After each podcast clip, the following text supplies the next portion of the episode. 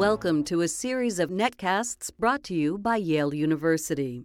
You are listening to On the Environment, a podcast series from the Yale Center for Environmental Law and Policy. For more information, visit the website at envirocenter.yale.edu. This is On the Environment, a podcast by the Yale Center for Environmental Law and Policy.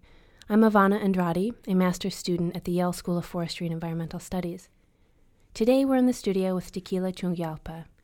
Dekila is currently the 2014 McCluskey Fellow in Conservation here at the Yale School of Forestry and Environmental Studies. She grew up in a devoutly Buddhist family in the forests of Sikkim, a formerly independent kingdom, now part of India. Moved by the emergence of hydropower dams at home, she began studying environmental issues. Her early years as an activist led her to work as a field conservationist for the World Wildlife Fund in the Eastern Himalayan Program and the Mekong region, and eventually, in 2011, to launch the Sacred Earth Program, a pilot program to encourage faith based environmental stewardship around the world, and it's gaining attention. Dekila, it's wonderful to have you in the studio. Thank you for being here. Thank you for inviting me. Tell us a little bit about the Sacred Earth Program. What has it accomplished since its inception, and where do you see it going? Um, so the program actually was I have to say it was an organic growth. It wasn't something that we set out to create, you know, thinking about faith based environmental stewardship, but something that emerged from a side project I'd done in the Eastern Himalayas with um, Tibetan Buddhist leaders. And um, initially, um, I thought I was just going to create something called environmental guidelines um, for Tibetan Buddhist monasteries. And the idea was, you know, it would be a two week project. I would help write this with um, a bunch of senior monks and then I'd be done. But their response was so incredibly um, strong and they were so thirsty for the science knowledge that um, I was sharing with them that it kind of created this, this slow awakening in me that this was this was an area that we hadn't actually we as the I, I mean the conservation community hadn't really tapped into which was all the religious leaders um, that you know are the backbone of of our societies and every culture and that we hadn't tried to bring them to our side in a in a cohesive way. Um, in the past, I'd seen several field projects where we had reached out to faith leaders um, as part of you know capacity building or stakeholder um, participation, but it, it, was never a concerted effort across the board. And so when uh, we launched Sacred Earth with WWF, the idea was that we were going to work um, together on on jointly designed environmental goals um, between the religious leaders that we we had um, identified and WWF. Um, and in each of the places that I ended up working in, the goals were quite different. So um, the Sacred Earth program basically worked in the Eastern Himalayas, in the Mekong region, in East Africa, in the Amazon, and the US. And in each of these places, um, we ended up working with a different set of um, religious leaders, often from different religions. And on different goals. So in in the Eastern Himalayas, you know, at this point we have over 55 Buddhist monasteries that are carrying out environmental projects as part of their own monastic goals. Um, and the projects are very varied. Um, so we have everything from solar energy to organic gardening, you know, reforestation of indigenous plants and saplings. Um, and so in in the Eastern Himalayas, it's a very broad based um, capacity building program. In the Mekong, it was much more targeted. We actually focused on wildlife trade um, and wildlife protection. And in Thailand, the focus was very much on African elephants because Thailand is a is basically a major loophole as a as a market for ivory. Um, it it you know because it has a domestic legal domestic ivory market it means that it allows African ivory to come in and get relabeled as domestic legal ivory. Of course, African ivory is, is illegal. Um, and so, because Thailand can, you know, it's it's possible for that to happen in Thailand. Thailand becomes the loophole for a lot of illegal wildlife trade. Um, and so, we, WWF and other conservation NGOs, have been trying very hard to to change this law in Thailand to close down all ivory markets. Um, uh, and so part of the Sacred Earth work in Thailand was to actually bring religious leaders to our side. And we approached some of the most senior Buddhist leaders that we could. And it was amazing. They all said yes. Um, they were extremely shocked to find out that actually um, Thai Buddhism, in some sense, was was um, endorsing the use of African ivory because so many Thai Buddhists were buying um, uh, you know, Buddha amulets and prayer beads and so on made of ivory. And so the message that went out from these religious leaders was very strong and the much much stronger than we had imagined or anticipated. And so the messages, you know, were very clear to say that if you were a Buddhist, you should not be in any way involved in buying or selling ivory, period. Um, and they applied quite a bit of pressure on the government, actually, because, you know, Thailand, um, as you know, is 98%, 96% Buddhist. And so for the Buddhist leaders to actually put pressure on the government, it's quite, quite significant and unprecedented.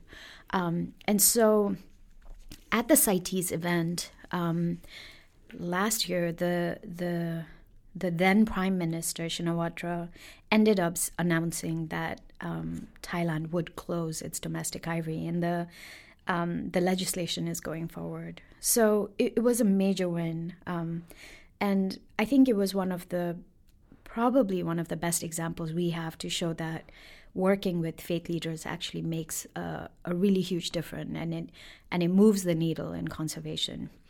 Um, in East Africa, we also focused on African ivory. Um, as you can imagine, you know, it, it wasn't enough that we just addressed the domestic side. We really wanted to address the the supply side as well for African ivory.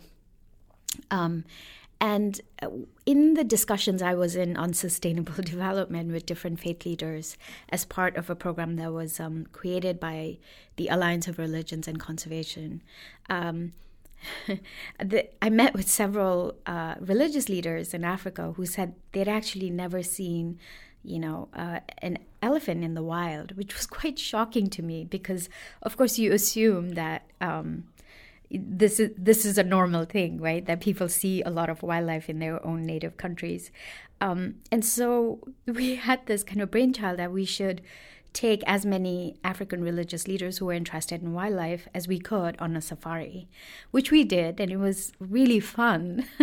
but um, I think what came out of that was this very personal commitment from many of the religious leaders.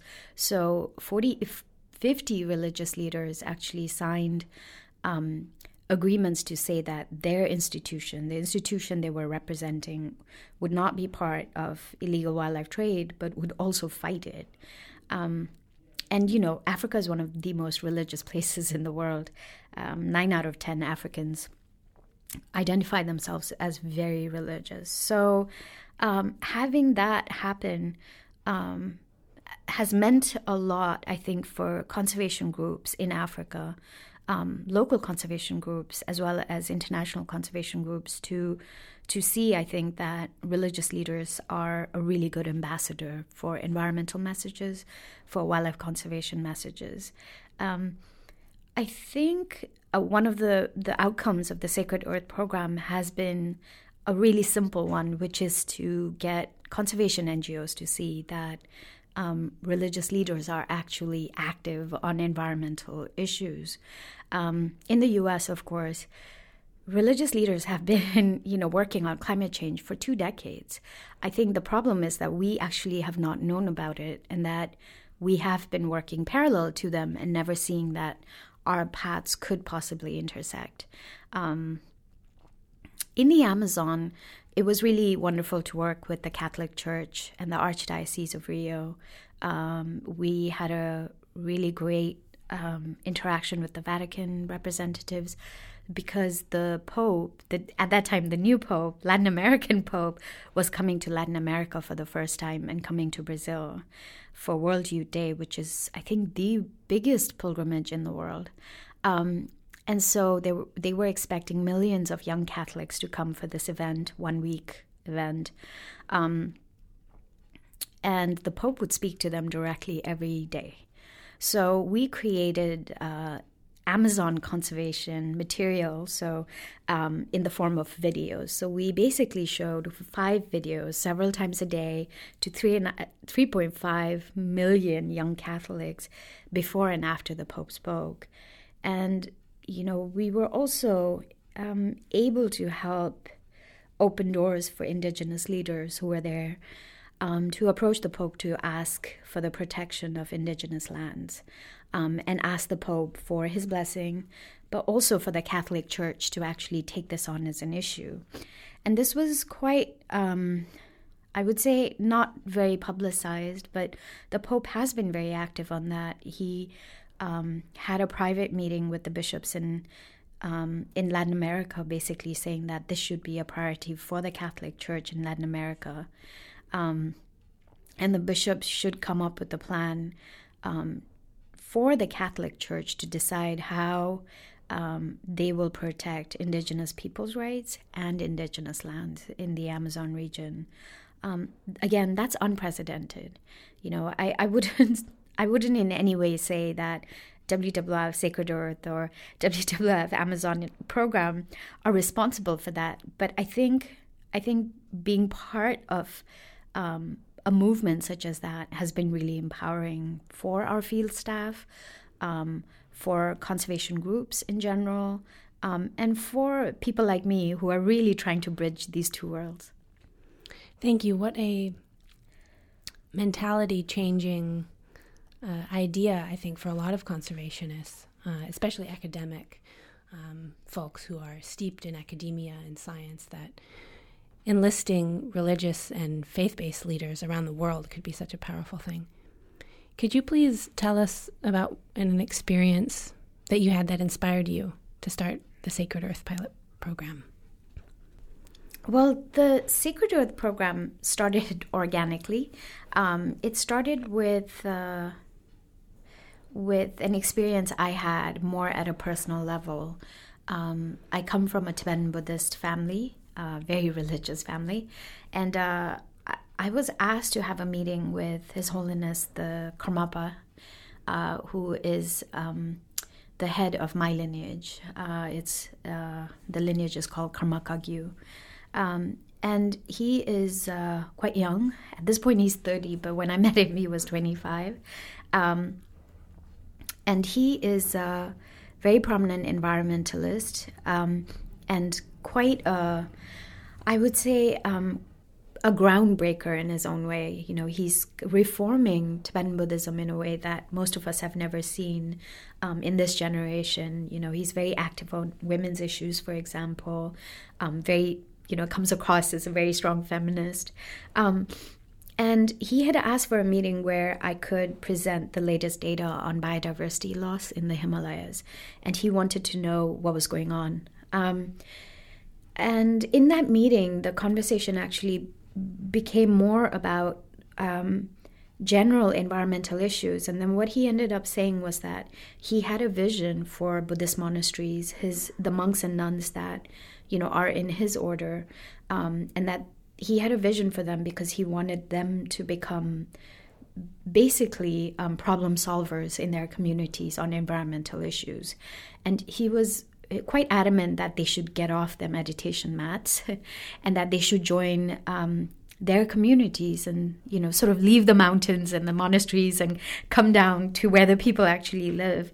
Um, and he felt that especially on issues such as freshwater conservation climate change that actually having the monks and nuns know what the issue was understand the problem and create solutions with the communities meant that the communities would be better protected and when he asked me if I thought it was feasible, it was quite easy for me to say, yes, of course. And so then his next question was, will you help me do it?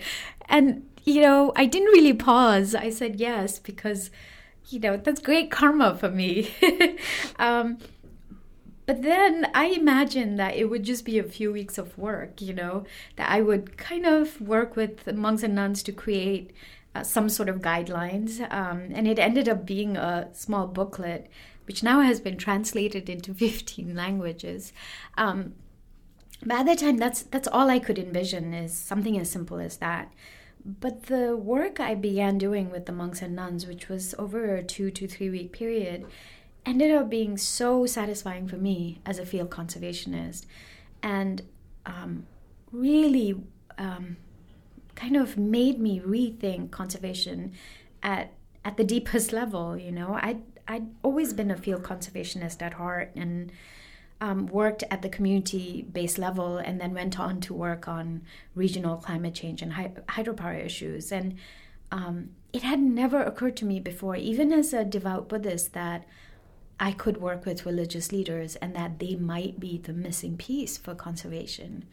Um, and that was the moment, it was a long moment, it didn't happen instantly, where I, it dawned on me that this was actually a perfect alliance, that this, this was a perfect partnership.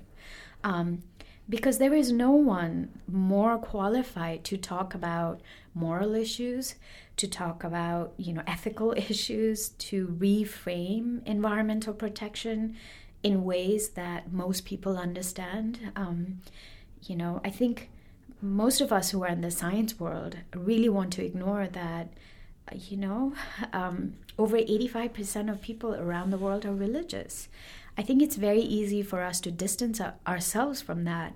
Um, and I think most um, science based people are so concerned about religion infringing on knowledge and, and um, uh, threatening science based knowledge or facts as we see it that we don't want to have anything to do with religion. And this has been actually, in many ways, our Achilles heel because um, religious leaders are able to talk to their followers in a way that we never can. And people listen to religious leaders in a way that they never listen to scientists or policymakers or governments. Um, so, so this process was um, really um, it, it, made me a revolutionary in a way um, because I went back to my normal job with WWF and started really lobbying for us to work more with religious leaders. Um, WWF was wonderful. They actually said they were interested in this in this experiment, um, and so I began working with these Tibetan Buddhist monks and nuns, and we agreed that we should do a conference to basically give them the basic science of environmental issues. Um, and that first conference sent 22 monastic representatives. And by the end of the conference, the representatives um, decided to create an association, which is now called Khoryug, which means uh, environment in Tibetan. And uh, they went to His Holiness and they basically said, um, We want this to be environmental organization that any Buddhist monastery or center can join, but the but the goal of the the association or the organization um, is to really make Buddhists aware and active on environmental issues in the Himalayas. I'd never seen anything like it. You know, I'd, I'd never even thought that um, Buddhist leaders would care that deeply about this issue because so much of Buddhism is about, you know, emptiness and compassion or wisdom in very, very um, sort of uh, esoteric terms, really. Um, so, what came out of that was a very practical um, set of activities that these monasteries chose to do. You know, reforestation and and uh, cleanups, river cleanups. Uh, you know investment in solar from their own budgets from the monastic budgets. Um, and so that i think was the was this little fire that just kind of kept building. And uh, the more i began working with them i started getting um, requests and queries from other religious leaders. So in the mekong region which is where i, I was working um, I, I had a lot of Buddhist leaders sort of ask me, ask for meetings, ask me, well, what are you doing in, in the Himalayas with Buddhist leaders on environmental issues? We really want to know what's coming out of that. Um, so it was a it was a slow growing fire, um, and I I don't think we created the movement in any way. You know, I, I can see looking back that it was sort of a big wake up call for conservation groups, but that this is actually something that's been ongoing for a long time, um, and that we're we're the latecomers to the party. Um, but I think the experiment has been very successful, and um, I'm grateful that it's been so successful because it's laid to rest a lot of doubts that some of my fellow conservationists had. That's great. Thank you. At the School of Forestry Environmental Studies, we like to talk a lot about how to change markets and how to implement conservation projects, um, and you know how to measure so-called ecosystem services. Reflecting for a moment on the body of your work and some of the deeper meanings of your work over the last few years, can you elaborate on what other types of transformation you think that we need uh, to confront some of our ecological crises that are already happening and will continue to happen? Sure. Um, a few weeks ago, you know, I was um, in the audience when Gus Speth spoke. Um, and of course, he's incredibly famous as a conservation leader, um, but he's also got 40, 50 years of experience um, creating NGOs, um, and leading major environmental initiatives, as well as being the ex dean of, of FES at Yale University. Um, the thing he said that really struck me was that when he finally came to Yale and he looked back at his 40 odd years, um, which included creating some of the best known NGOs today, um, that he felt that you know, the conservation movement had in a way missed the boat. And what he talked about was consumerism. That at the end of the day, this is the biggest problem we have. If you look at environmental problems, almost everything sort of comes right back to the fact that, you know, we humans are just consuming everything, all natural resources. And um, WWF created something called Overshoot Day, um, which is basically the day um, in the annual calendar where humans you know where we surpass the the natural ability for the earth to generate itself and we surpass um, our usage of natural resources. And typically um, i think at some point you know it must have happened around november december but these days it's happening um, august september. That's how quickly we're using up natural resources. And so these two things were have been on my mind quite a lot as i'm working um, with Mary Evelyn Tucker and John Grim, who created the Forum of Religion and Ecology, because the conversation that's almost always missing um, in the conservation movement is the conversation about values and is the conversation about um, ethics. Um, I think it's something we're uncomfortable to deal with. Um, it's it's intangible. First of all, it's immeasurable, which means um, most of us who've been trained uh, in science are uncomfortable with that with that area. Um, but I think secondly, it's because we are forced to reposition our own um, paradigm.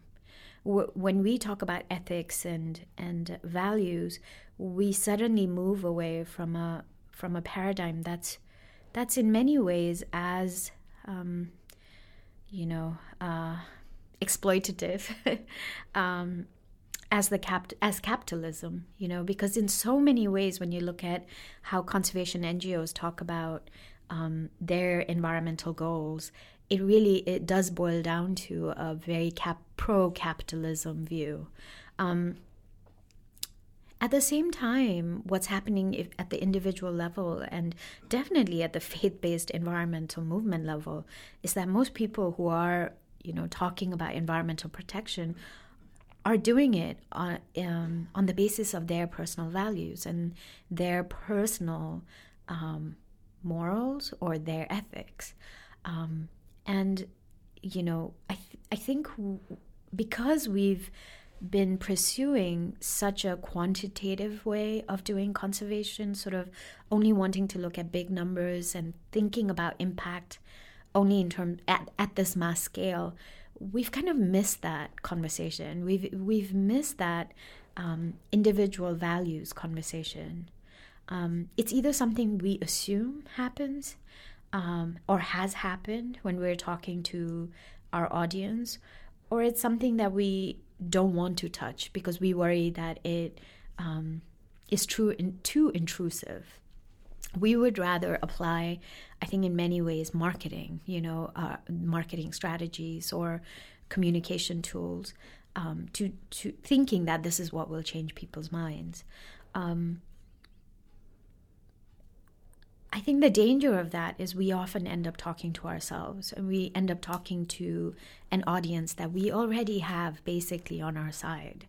Um, and we don't end up talking to the people who are motivated by different different perspectives than ours you know which is they are not motivated by um, data they're not motivated by what we think of as logic or rational arguments um, but they are motivated by um, an individual moral appeal from somebody they trust um, and I think working, you know, with the Forum of Religion and Ecology at Yale has been very validating because um, this is something that this is what they've been doing for the last two, three decades.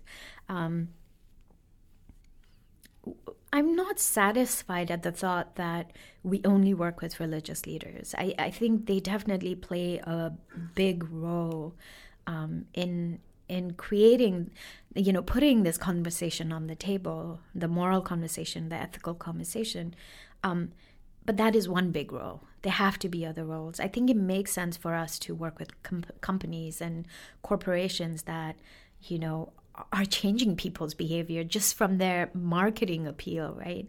Um, and wwf and other conservation ngos have shown that market-based initiatives um, can work um, but I, I am concerned if that's the only strategy we, we as the conservation community are investing in.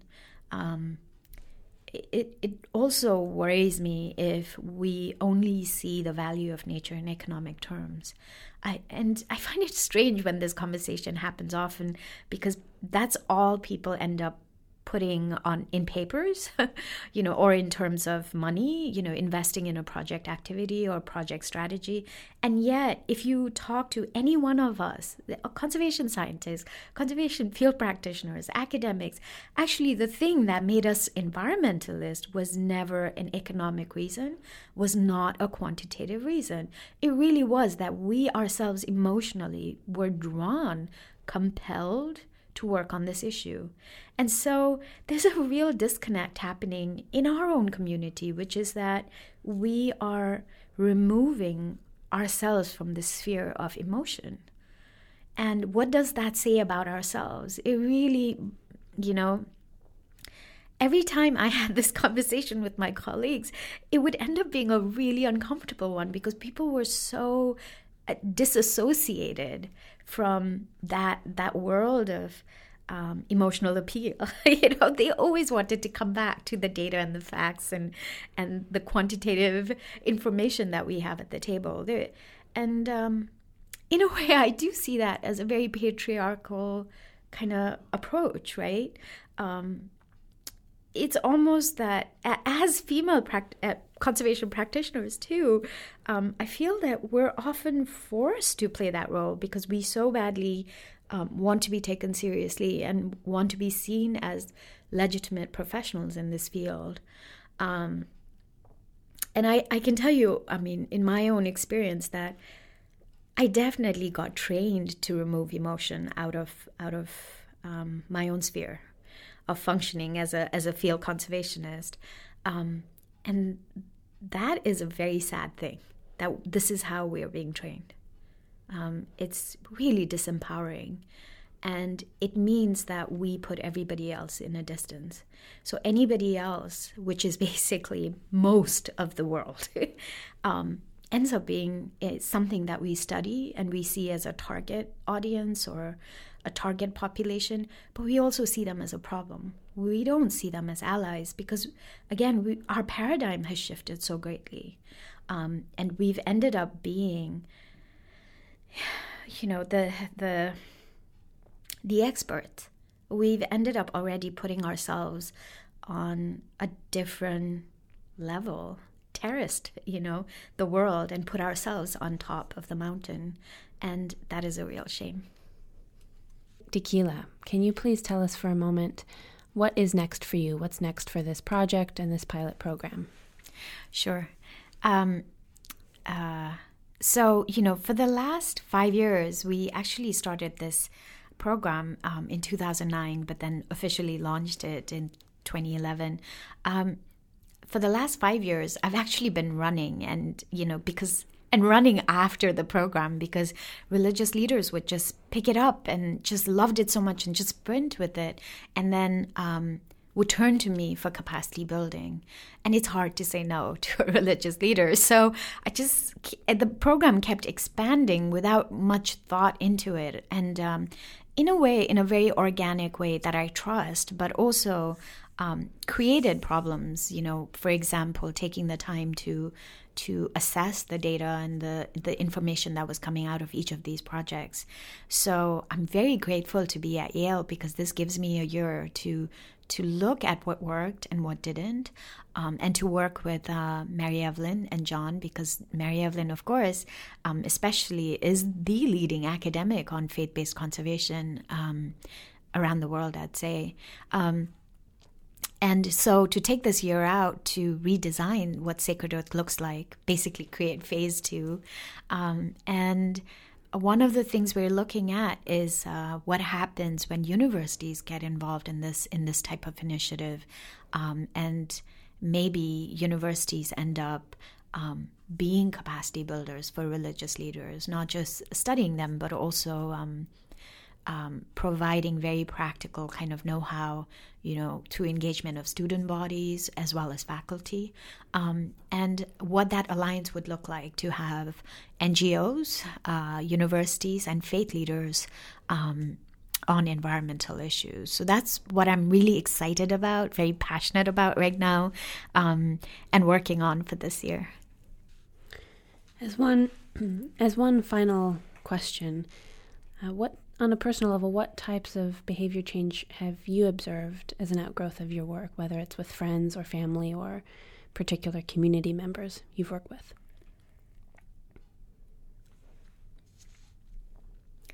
Um, in terms of behavior change, I think one of the things I'm most excited about, and I actually have been appealing um, to faculty and students at Yale quite a bit to work with me on, is that um, I see that faith based um, behavior change has a different type of impact um, than typically, I think, typical sort of environmental programs um, or or you know appeals that we have for for um, uh, uh, sorry changes in attitude or behavior.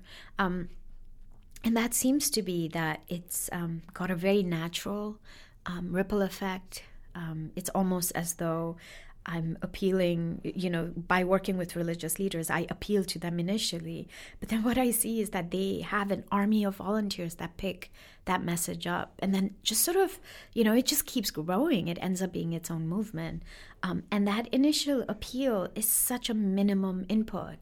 And the, the, the go the inc- the sort of ripple effect that just kind of moves on is such a maximum output right um, and what I see is that it happened in different cultures, it happened in um, different contexts, different religions, and yet it was exactly the same movement. Um, this kind of growing uh, group of volunteers, and each one of them would go out and recruit another set of volunteers.